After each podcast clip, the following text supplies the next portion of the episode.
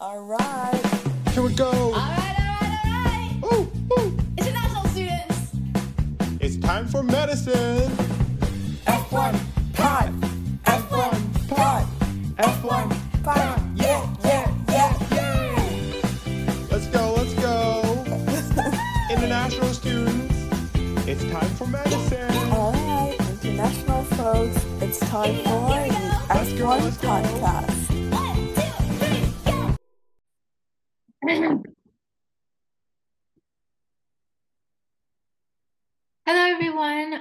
Welcome back to another episode. How have you been, Zach? Um, I've been pretty well. Um, this semester is almost over. Hard to believe it, even though I felt like I was just doing like Christmas shopping and like in winter break. But I guess one of the biggest thing that's coming up is I'm doing my qualifying exam soon. That is finally set in stone, end of July. I'm super looking forward to going back to China, Woohoo! maybe for the summer, and haven't been back for three years Oh, um yeah even though my parents came and visit i really need to go back enjoy some great food see my grandparents and and you know get my visa which is another Mm. thing that's forever looming over our head so you oh know my just gotta get So that settled. Yeah. yes how about you I'm doing good, you know, same stuff. Um, wrapping up some internships and final projects. Oh, I did donate blood for the first time today, so I'm feeling a little queasy. Um, but I did hydrate and drink a lot of juice, so you know, well enough to um, record this, obviously. But yeah, it was like a unique experience. I'd never donated blood before, but I saw that they were doing it at BMC, and I was like, you know what? Today is the day. So I went, I did it. They took really good care of me. Um, and yeah, I've just been laying low, relaxing as much as I can during finals week. Um, but yeah, that's pretty much what I've been up to. yeah we would love to have our listener considering donating blood. As you can as you can see Raghavee made it to our recording.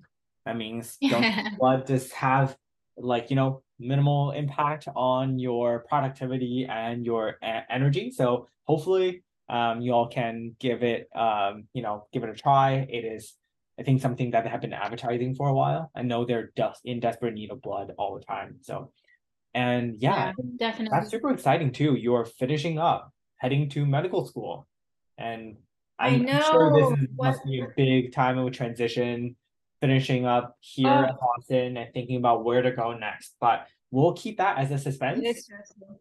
We'll let you I don't know where I'm going yet. So exactly. the once listeners you will know, know when I know. let let our listeners know. You know when you know where you're gonna be in the next you know, Yeah. for the next four years. Or sad to have you Mhm. leave Boston, but you know it will be great Mhm. that the whichever school you choose is gonna be lucky to have you. Aw, thank you, Zach. That's so kind of you. So let's introduce our next guest, which is why we're here. Um, we do have a very exciting guest joining us today. His name is Dan. Dan is a third year medical student at Columbia University, the Bachelor's College of Physicians and Surgeons in the Bassett program. Um, you will get to hear his wide range of experiences and his unique perspectives on life and the world of medicine, of course. Um, Dan attended Harvard, where he graduated with a major in human development and regenerative biology, and he also minored in classics. He also did martial arts, rode, volunteered, um, and also ran a project at the Harvard Innovation Lab on genetically mo- modifying bacteria, which actually digest plastic. So he's, you know, a top top um, person in his field, and you'll get to hear a lot of exciting stories as well. Yeah, this is what I will call the most Renaissance man I've ever interviewed. Um, as you can tell, all the experience he has had, and after graduating, uh, I, I think this is the, the thing that really intrigued me the most. Um, so after graduating from Harvard, uh, Dan spent a year in the Canadian subarctic in Yellowknife, learning about Indigenous culture and history, and trying to live life to the fullest in the Great North. And also in his free time, besides all the cool things that he has done already, he enjoys photography, exploring the great outdoors, cross country skiing, and also mixology. So we're super thrilled to have Dan with us today. So without further ado, let's dive into this conversation. Hello, everyone. So today we have a very special guest for you. His name is Dan. I'll just kick us off by asking him to introduce himself and tell us a little bit about you outside of academia specifically um, and what you do for fun. Sure. Uh, hello, everyone. It's a pleasure to be on the podcast. My name is uh, Shen, and I go by Daniel or Dan. Uh, so you guys could call me Daniel or Dan. Both are fine. So I uh, was born in China. I moved uh, to Toronto when I was 11 and kind of spent my, I guess, intelligent life in uh, Toronto, Canada. And then I came to the States. I went to Harvard for uh, college, undergraduate degree, and then did a uh, gap year between college and med school. And now I'm a third year at Columbia uh, Medical School and uh, in the Columbia Bassett track. So, what I do for fun, that is a great question. um, so I like being in the uh, outdoors, you know, any outdoors activity, skiing, um, snowboarding, hiking, camping, things like that. Um, sometimes when I have time, I also uh, do some like sketching, drawings, things like that. And um, I almost always have music on in the background. Yeah, I'd, I'd say those are some of the things that you can know about me. I have to ask what kind of music? what kind of music? Mhm. Uh, everything really. I uh, I'm studying a lot, as you all know. In medical school, we study a lot. So uh, mostly it's just kind of uh, instrumentals, soundtracks uh, in the background. I go for some Hans Zimmer uh, classic, you know, just put that up. And then uh, if uh, I feel really needing some motivation, uh, I'll put on some uh, Lord of the Rings uh, to help me get through, uh, you know, the studying. Yeah. Yeah, I can say, you know, studying in med school is definitely like a quest, just like Lord of the Rings. I've, I've like after 2022 Wrapped came out on my Spotify, yeah, like my most listened to is like lo-fi beats.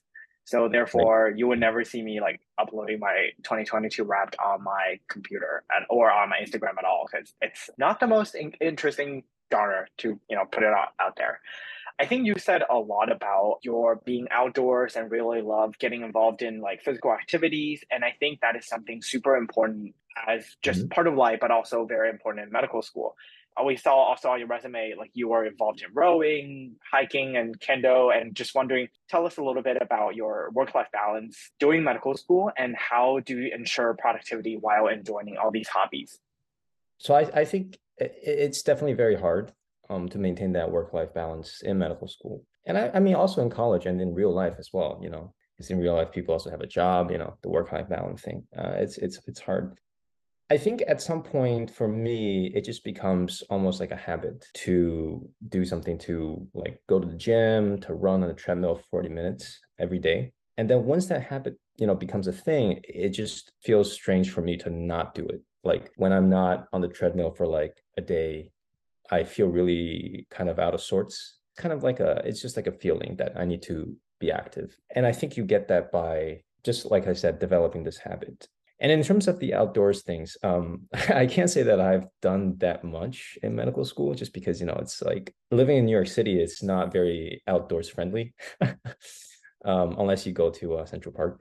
So I try to do, you know, what I can. Um, I joined like the um, outdoors orientation program, kind of doing like these trips uh, for the incoming uh, newbies, I guess, uh, to the medical school. Uh, and we take them hiking, uh, things like that. And then I do really uh, spend a lot of time in Central Park, and I've felt like that was kind of like an escape uh, from the city. And I think that also plays into one of the reasons why I chose the uh, Bassett program because it's in a more you know rural location in upstate New York, and there's a lot more nature around you and a whole lot less people.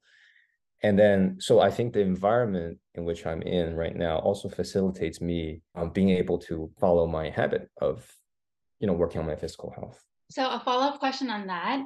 You said you don't go a day without doing your running or walking on treadmill. Are you a flash card? Anki is uh, is Anki a flash card? It is, right? Uh, yeah, Anki's, yeah, Yeah. So, so are you an Anki on a treadmill kind of guy or not? Not really. No, no, I, I, I don't do any Anki on treadmills. Actually, this past year, I haven't really done Anki just because, um, you know, it's interesting how, how like, I, I guess our program works because we don't do things in blocks. We do it longitudinally. So one day I'll be seeing patients in the gynecology clinic. The next day I'll be seeing kids in pediatrics. Next day I'm going to be doing like a surgery with a surgeon. And so basically it's like my entire year is like doing Anki because I'm constantly like reviewing all these different sorts of things. Right. So I, I kind of stopped doing Anki and also it's just really time consuming. But um, what I do though on the treadmill is uh, and working out is I do enjoy like listening to music while I work out and then also um, a lot of great podcasts. Yeah, I feel like that is one kind of uh, a hidden Easter egg in medical education is the amount of amazing podcasts that are out there. Yeah, I really recently discovered one of my friends runs miles and miles listening to podcasts. And I was never someone that did it. And I tried it for the first time. First, I started in the gym. And then I just remember listening to like clinical problem solvers. Yep. I realized, wow, like I can focus on part of it. Like a, a certain part I remember, but like all of that, just wa- having the knowledge washing over you, and then you still remember bits and pieces. and think it's pretty like interesting, but definitely was something new for me because I always start with something more like upbeat, different RPMs, try to get into the mindset of workout, and then I feel like, oh wow, podcast is definitely something new and I've never experienced before. I really like it. Yeah. Yeah. Yeah. I don't know. I feel like I don't retain like probably I retain maybe 40% of the material, and that's good enough for me. Yeah, exactly. All right. And then next question, I think we're going to transition a little bit into a question that, you know, you have been asked so many times, probably during medical school interviews, and you're probably tired of it, and you probably have an answer for us. We want to ask, you know, what got you interested in medicine? And later on, I have a second follow-up question in terms of, you know, uh, current your current program. Sure. Yeah. I actually haven't really uh had to think about this for a while. uh, People have stopped asking me, you know, since they know I'm like in my clinical year. So, well, I guess going back to way in the beginning, like, you know, in middle school, high school, I was very interested in like science and math. And I knew that I, you know, this is kind of what I loved and I wanted this to be a part of my life, like science, you know, chemistry, biology. I loved it. And especially biology, because like you know, I, I like being the outdoors, you know, like seeing animals and whatever. So um, biology always fascinated me. So there was kind of that, you know, the seed that's planted there. And then in high school, I uh, volunteered at uh, Sunnybrook Hospital, which is this hospital in Toronto, and uh, kind of in their um, dialysis unit. And that was very meaningful for me because I felt like I just got to be a part of the patients' lives. And then there was actually, so there was a, uh requirement in order for us to graduate, we had to fulfill a certain number of volunteer hours. So then I was like looking at more kind of these clinical volunteer opportunities in high school to graduate. And then I stumbled upon this ad on another hospital looking for like a volunteer research assistant to run a trauma surgery study. And then I was like, what is this? I was um, like 17 or 18 at the time. And then I applied and then they accepted me. Uh, you know, I, I was completely shocked because it's like, this is like trauma surgery. And then so I was like literally in the front lines in the trauma OR, basically triaging patients in a way, just like trying to see them to enroll them in our study. And that was uh, a very intense experience for me um, when I was fairly young, I guess 17, 18. And, you know, and then I felt, I just felt like it was so meaningful to be there on the front line and to be a part of the team that is trying to save somebody's life. And so so then the interest in medicine from that point grew even more. And then I think in college, I also, I mean, I decided to kind of keep my options open. I considered, you know, international relations, diplomacy, uh, among other things. But then it just, it was just never as as good as, you know, biology or kind of the problems in healthcare that interested me. So I think there's the intellectual draw for me for medicine. Uh, and then and then also it's just like I, I I just I think it's really nice to just help people. Um, even though it, it might be a cliche answer, but I think deep down everybody wants to do that who go into medicine. Not only is that, but you're also the leader of a team because you know you're organizing everything, you're the leader. And I like that aspect as well of like being able to organize things, design things, and innovate. So based on these things, I I thought medicine was the right thing for me, and uh, it's been great so far. That's great. And I think we kind of alluded to your current program that you're in, like the Bassett program. Can you Mhm. tell us a bit of, you know, why you chose specifically this track and has this track kind of reinforced your journey in medicine? Um, like, what's your favorite thing about being in this program right now? My favorite thing. Um, so the reason why I chose this track, it's also kind of a funny story. So my freshman year, my roommate, he grew up in Cooperstown, and he invited me home to spend my first American Thanksgiving with him, with his family. And at the time, I was pre med, you know, I was considering this. And then I actually met two doctors who work in the Bassett healthcare system uh, at kind of their gathering. And uh, they said I should consider applying. And I was totally shocked because I thought, well, you know, this is kind of like a little place in the middle of nowhere. Is there a hospital here even? And then they took me to see the hospital, and it was actually pretty big and I was shocked to see that there was like such like a, you know, like a high quality like hospital system in place in this place, kind of in the middle of nowhere. And so that planted the seed in my mind. And then when it came to applying for the Bassett program, I started just uh, you know reading about it on the website. Everything about it written on the website really resonated with me. It was as if like this person knew me better than myself. Like I had that feeling. Whoever wrote this like stuff on the website. And so I was like, I'm in. So uh, I applied, and uh, yeah, I, I I got it, and uh, I'm happy to be here. And I think the other important thing for me is, you know, because I didn't grow up in the U.S., I wanted to spend some time to understand America for what it is. And I think it's fair to say that there are two Americas. There's the urban America and then there's the rural America. And you know, I don't have to tell you, you can just base things off of you know current events to see the difference. But there is a difference, and I wanted to find out what you know life is like here. Yeah, and to have a relationship with a community that's very different from what I'm used to having grown up in bigger cities. That's also another reason. Yeah, for sure. Having like that experience working in the urban area as well as rural area will definitely make you a better physician and be able to relate to your patients better. So it's amazing that you're doing both. And for our listeners who might be wondering, could you tell us a little more about the specialty choice within the Bassett program? If you're doing that, does that mean that you're interested in primary care or like what specialties does the program entail? Mm-hmm. So it's a common misconception that everybody who goes to the Bassett program ends up doing primary care.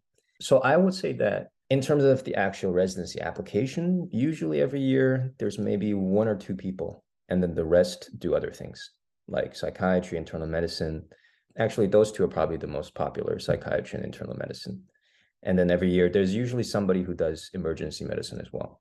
But I think the program attracts a certain type of people who really emphasizes the relationship aspect of medicine, kind of this longitudinal aspect, community aspect of medicine. And so I guess no matter what we end up doing, there's always this part of us that's kind of like a primary care doctor and think about things in a primary care way. But yeah, I mean, to all the listeners out there, um, there's no specific thing or track that you have to do after graduating from this program. And uh, yeah, the world's your oyster. So, which category are you in? Are you in the primary care maybe category? Or are you in the other category in the Bassett program? What is your like? What is your future aspiration look like in terms of specialty and also practice setting? Because you said that you've sampled both urban side of medicine and rural side of medicine. Do you have an idea of like what your ideal practice setting would look like? Maybe like ten to fifteen years down the road. Yeah. So um, I'll answer your second question first. I don't think I'm going to live in a rural place and practice in a rural setting. I think there's a part of me that really loves to do like academic and research. And I think those opportunities are a bit lacking in rural places. Now, there are definitely great rural programs like Dartmouth, right, that are excellent in terms of their research. Now, could I consider that? Yeah, maybe, sure. But I think after staying here for a year, it's just, you know, the things I'm thinking about for my future. Um, I'll probably spend most of my time, at least, in urban centers. But there is the option of doing locums. And that I would definitely consider um, doing locums, like short term, you know, maybe two, three months um, at a more rural location. Yeah. Uh, so to your first question, right now, it's actually uh, very interesting. Right now, I think I'm either gonna do orthopedic surgery or neurology. And those are two entirely different things. But I think there are aspects of them that I, I really enjoyed. I think they're both very, very anatomical. You know, you got your localization neurology with your very elegant physical exam, and in orthopedics as well, very anatomical. And um, I loved anatomy preclinical year, and I was one of those guys who just wouldn't leave the lab. And then I was just thinking about it. I was like, huh, well, maybe this tells me something. And I also loved the OR. I just felt like, I don't know, just like time flows differently in the OR, and it's kind of a strange feeling. Um, it's almost like you're you're you're meditating. I know it sounds strange because you know you're like doing crazy stuff and you know you're like stressed all the time, but it's very you know Zen meditative for me uh, to be there. And I think you know my personality is I I like solving mysteries, and so neurology has probably yeah, every case is a mystery in neurology. And uh, and as for I guess I said what I said before about the the kind of the primary care aspect in basically all the Bassett students. Well, I shouldn't generalize to all the Bassett students, but you know, at least in me, I would say there is an aspect of primary care, and that's important for me. And so I think both of those are great in that in that regard because you know, as the population ages, you're going to have more and more musculoskeletal and more and more neurologic problems. You know, you have your arthritis and all of those things, and you know, there's really an opportunity within both fields. I think engage with preventive medicine and kind of enhance healthcare before the patients even show up to your door. I do think that there is a real emphasis in both orthopedics and neurology on that right now, as I read kind of articles from both specialties. So uh, excited about both. Haven't decided uh, which one. I guess I'll finally decide do.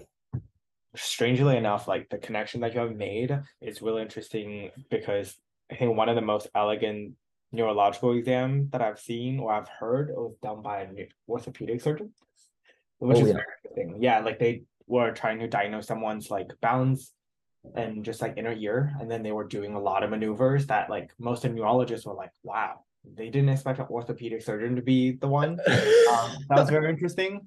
Um, but also I think, you know, definitely it takes time and to figure out and also like you'll have a lot of time.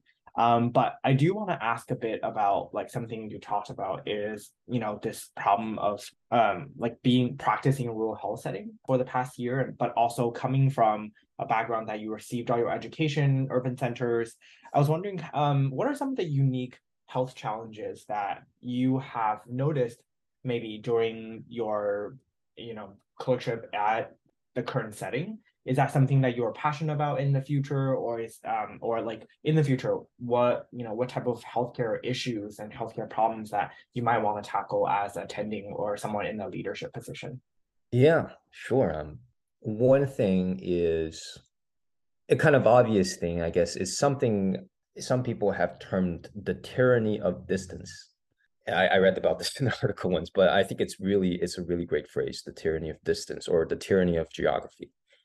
And just by virtue of being in somewhere that's far, right, from things, you you know you you will have a lack of access to care. Like the patients that I see, the farthest actually, you know, maybe come from like an hour and a half drive away. And then you add, you know, maybe inflation, then you add rising oil costs and gasoline costs, then they can't show up to clinic. And that is, you know, pretty evident. And then I think then there's also the economic factor because, you know, there are, I think in general, less economic opportunities in some of the rural locations you know people have to work harder you know to feed themselves and they can't necessarily do the things that you tell you know you tell the patient to do or uh, they can't necessarily follow up with appointments and that's to no fault their, of their own because it's just that their life is like this because they have to work right so they can't take work off and you know i i, I remember seeing a patient who went to the er and of like knee pain and he's had this for like two years. And we, we found out it was like a meniscus tear. And then this elderly man just kept himself in pain for two years. And the reason I asked him why, he only came to see us now and he said i don't have a mode of transportation. Like because he lives alone you know he can't depend on others to transport him to drive like two hours to the best hospital to get the x-ray to do all this workup. So there's the tyranny of distance plus the economic factor.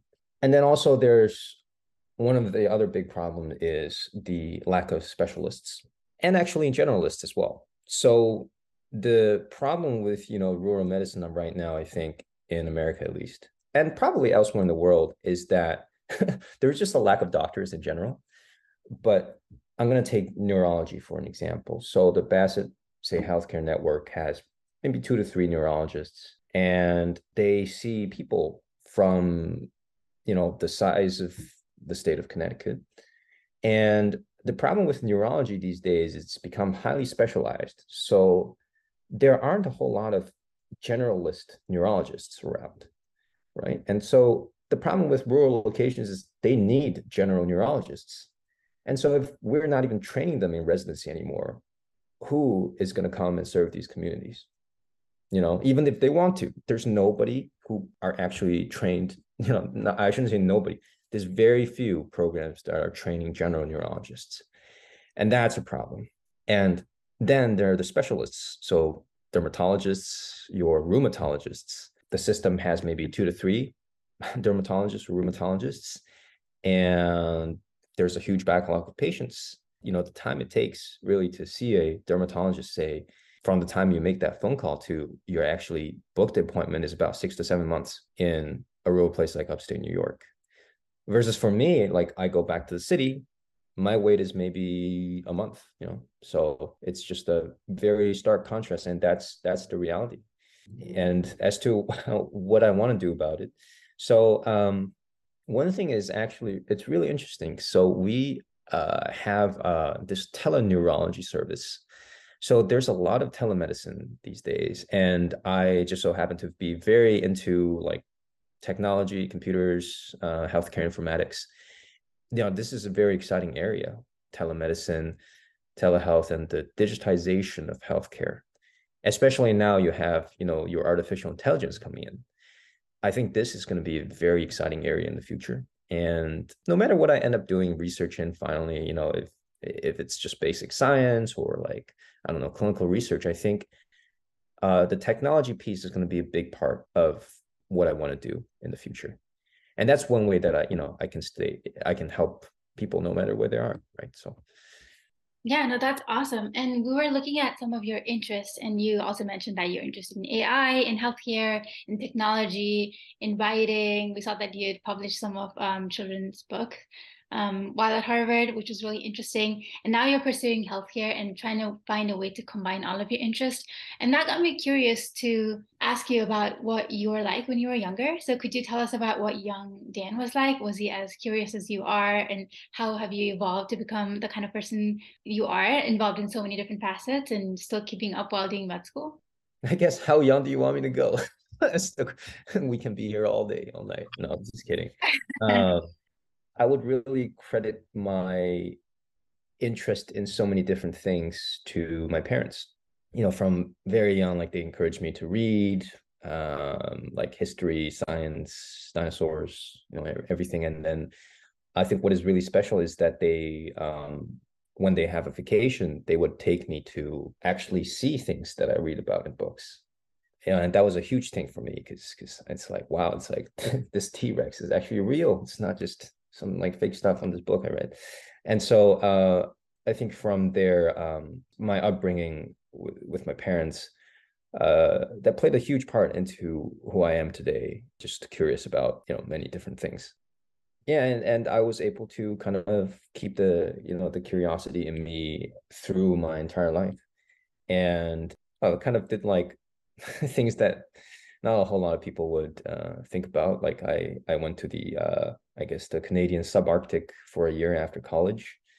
I think that was a bit shocking even to my parents. And um yeah just you know explore what the world is like because it's it's huge. Yeah it's uh yeah it's fascinating just to learn more about like different cultures and knowledge history and uh, all of that Yeah, I cannot let that let that experience just slip by. Uh, you know, we noticed that on your resume, and I was so interested in your gap year experience when you were in Yellowknife.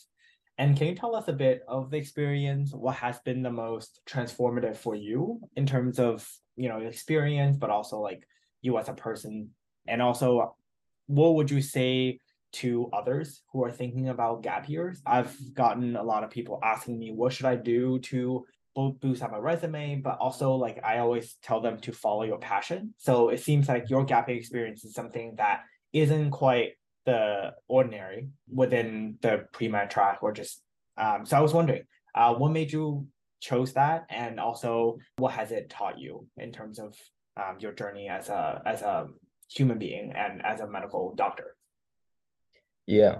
So the way I did this thing was so I there were some fellowships, postgraduate fellowships that I could apply to. And while I was applying to medical school, I also applied to those things because I found, you know, gee, you know, it'd be nice to just have some free money for me to go wh- wherever I want, you know. And uh and to be honest, I was kind of um you know feeling burned out uh, during the towards the end of college, you know, just dealing with medical school, writing a thesis, doing research, and um, the college life, kind of this hyper stimulation, this hyper stimulated environment. And um, I was looking for a way to step off from the, the struggle bus, if you will, or the hustle bus or the hustle train, and uh, to see something different, to do something different. And that's kind of one of the reasons why I chose Yellowknife because it was remote. You know, I, I wasn't even sure like if there were like polar bears there or like what's the situation. You know, I, I really don't know that much, didn't know that much. And I ended up deferring a year. So I, I told Columbia, like, hey, I, you know, I wanted to do this and they were very supportive. So I think, you know, for the listeners out there, that's something that you definitely can consider. You know, if if if you are passionate about something, if you want to do something, you know, and you want to apply to medical school at the same time, and if you have the bandwidth to do that, you know, for sure. And I think a lot of medical schools are very amenable to requests for deferrals as long as you have a legitimate reason legitimate as in it's legitimate for yourself not for you know other people to judge because uh, i had a classmate who deferred actually three years uh, to come to medical school because he was training for the us men's rowing team uh, the olympic rowing team but anyways so yeah definitely think about um, or be not afraid of asking about deferring uh, is what i would say so the, I think the main reason why I chose Yellowknife was because I wanted to learn more about the uh, the indigenous side of Canada, and uh, right now this is kind of like if I could use the word zeitgeist, probably the zeitgeist of Canada uh, in the 2020s. And uh, right now we're just uh, the whole country, I guess, is grappling with what to do about its colonial legacy and what to do about all these things that happened to the people in the past. Uh, and how do we come together as one country and to move forward into the future? And mixed in with all of that is like all these strands of land claims and environmentalism and what does it mean for you to conserve the environment and how should we exactly do it in the meanwhile, right, like not depriving people of their livelihoods and still having economic prosperity. And so I had all these questions in my mind. Oh, and I should say then there is also another big thing is I was interested in knowing a little bit more about kind of the indigenous healthcare in general and the indigenous way of knowing uh, of healing and I think that's just a part of me of who I am. I'm always interested in learning about other cultures and how they view the world. And uh, I felt like, you know, I'm a newcomer to Canada, so better pay my dues, my respects to the original people who are from here. And Yellowknife and the North in Canada is where a lot of Indigenous culture is very thriving because, you know, greater than 50% of the population in the Northwest Territories is indigenous. And I don't think that's found anywhere else in America, where the majority of, you could think about it like a province or a state is indigenous. But again, I could be wrong. uh, don't quote me on this. Yeah, so that's why I went. And uh, I think I just, I was looking for something different, a different way of education, education by experiential learning as opposed to just reading articles, reading books. Yeah, and for me, I would say I got you know kind of what I was hoping for to learn more about what like the indigenous side of Canada, and also um, I think I became more like balanced as a person in general. And another important thing is there's huge value, probably underestimated value in knowing how to be alone and how to be alone but not be lonely. That is, I think, very it, people don't really talk about that, but I think that is an essential life skill for people to learn. Um, and I think that's something I also learned about myself uh, in the North is how to be alone but not lonely. Yeah, there's so many questions that I have after listening to your really cool gap year experience. Um, I also didn't know that you deferred and had applied to medical school while you're in your senior year of college. That probably was very stressful because there's the capstone project, there's the MCAT, there's the whole application process. So I'm glad that you got to like rejuvenate a little bit before starting medical school. And I had a question about some of the things that you were involved in while at Harvard, um, specifically your experience in the world of startups. I read that you had started a project with um, Harvard Innovation Lab on genetically modifying bacteria to digest um, plastic waste. And you were talking about your environmental, your love for like environmental protection and um, in general, just like minimizing waste. So could you tell us how you got into that project and, and like how you envision using this technology in the future? But not necessarily you, but like in general, how this technology could be used. Sure. Yeah. So um, I was one of the club leaders of the iGEM club, International Genetically Engineered Machines.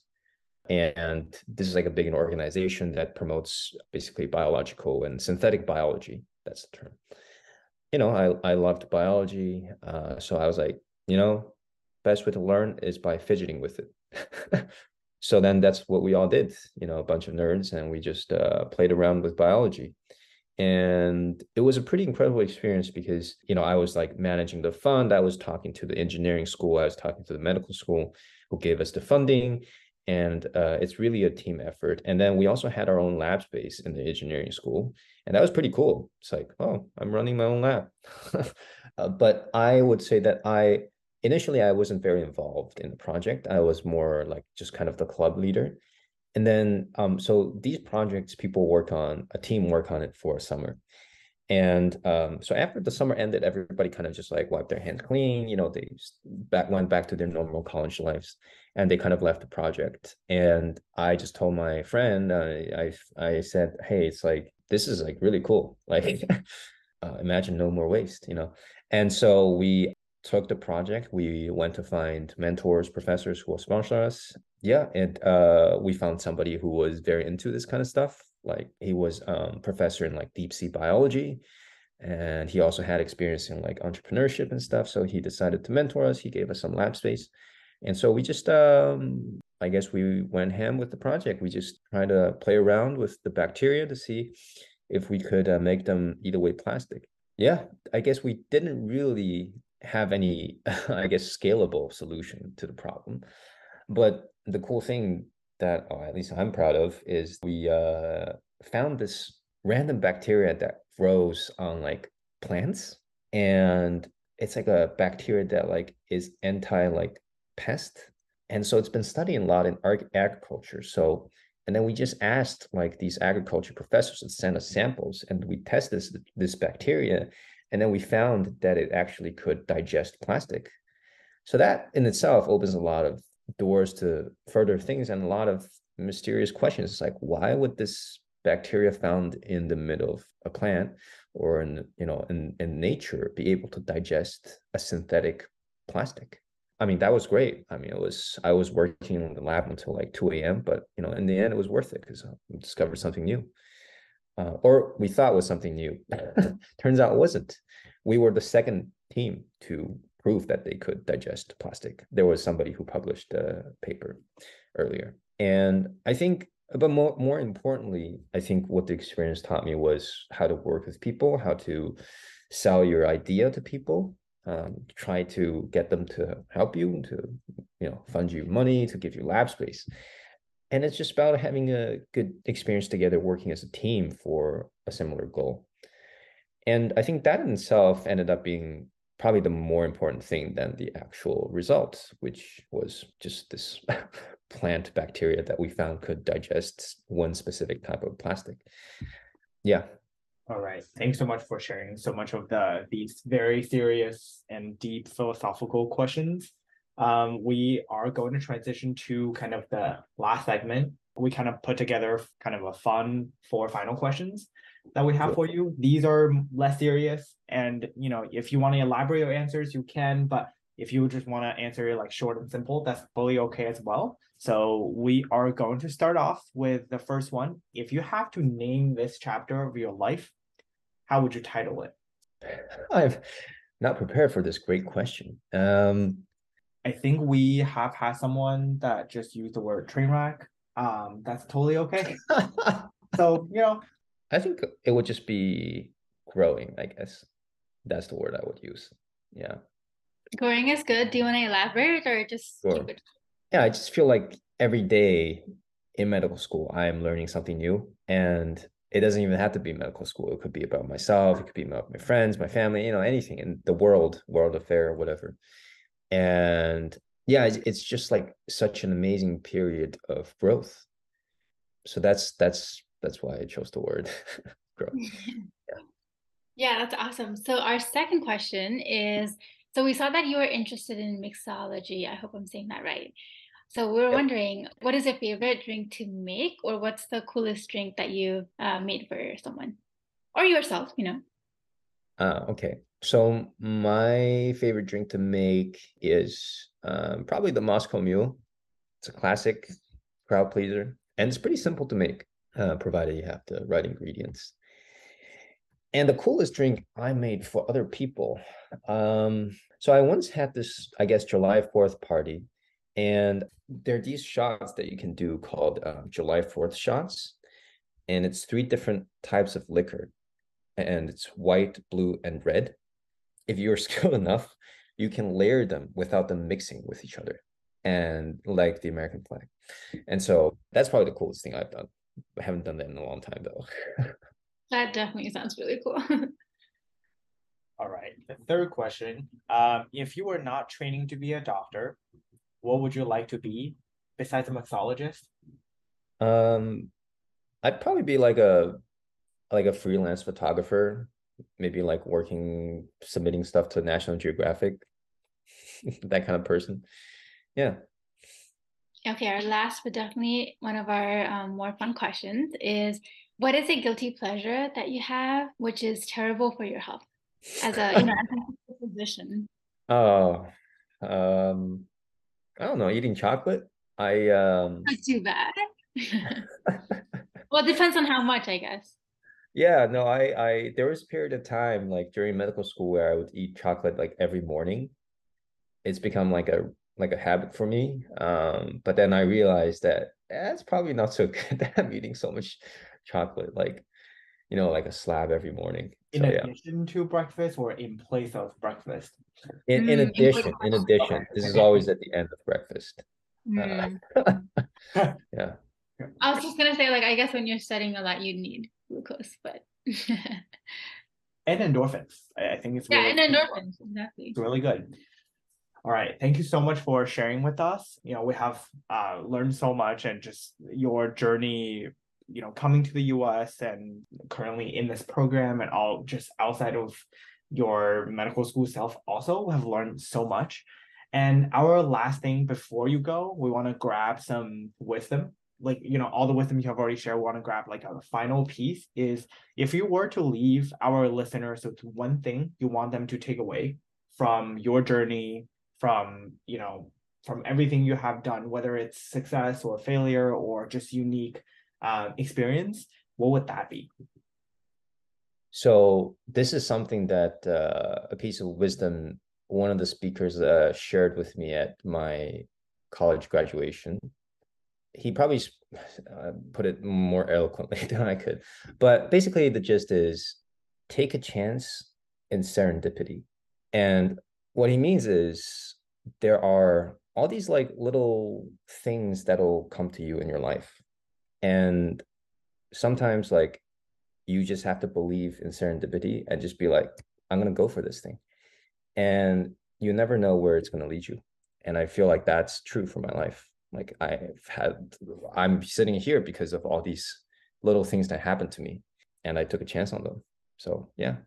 Yeah, thank you so much for sharing um, your experiences, that really profound quote that I hope our listeners are going to be very motivated by listening to it as I am. Just take a chance on yourself, bet on yourself, because if you don't, then who is going to? Um, and you might, you know, you might end up at a position like Dan is in right now and um, pursue your specialty of dreams. So thank you so much for your time. You've been more than generous. Um, and yeah. Oh, thank you. It's a pleasure speaking with you both.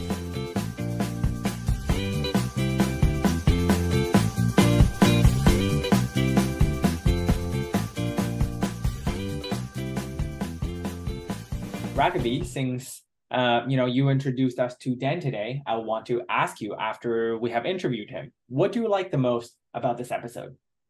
Oh man, so many things to choose from. Um, but I guess the moral of the story from this episode, I would say, is that you can't really pour from an empty cup. Um, so how you know Dan took his physical and mental health seriously before medical school and also in medical school.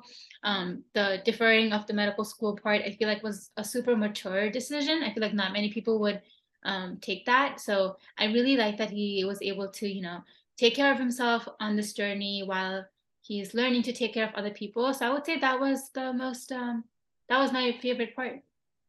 Yeah, I completely agree. The I can attest to this as a medical student and now, you know, in the middle of my PhD, how important uh, physical and emotional demand, uh, physical and emotional health is to all of us, and particularly people in the healthcare profession.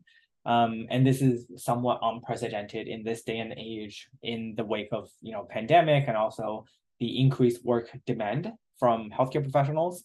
And I definitely know how great it always feels when I can achieve a great work life balance and have time to focus on me. Um, but speaking of work life balance, I want to introduce you to our next speaker, um, Jiayi Grace Lee, who is currently a second year medical student in Liberty University School of Osteopathic Medicine. She will share with us her journey from China to the US, her interest in integrating music with medicine, and also how she discovered her passion for forensic pathology, which is super interesting. And I personally have a lot of interest in this. So this is an episode I really looking forward to.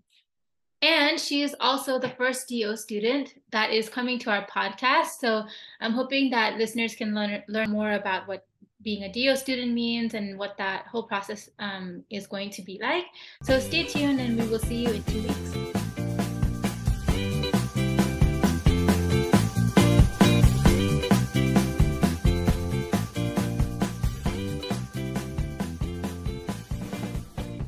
Episodes will be released every other week on Fridays at 9 a.m. Eastern Standard Time. Make sure you're connected with us on Instagram and Twitter, as we would love to hear from you on social media.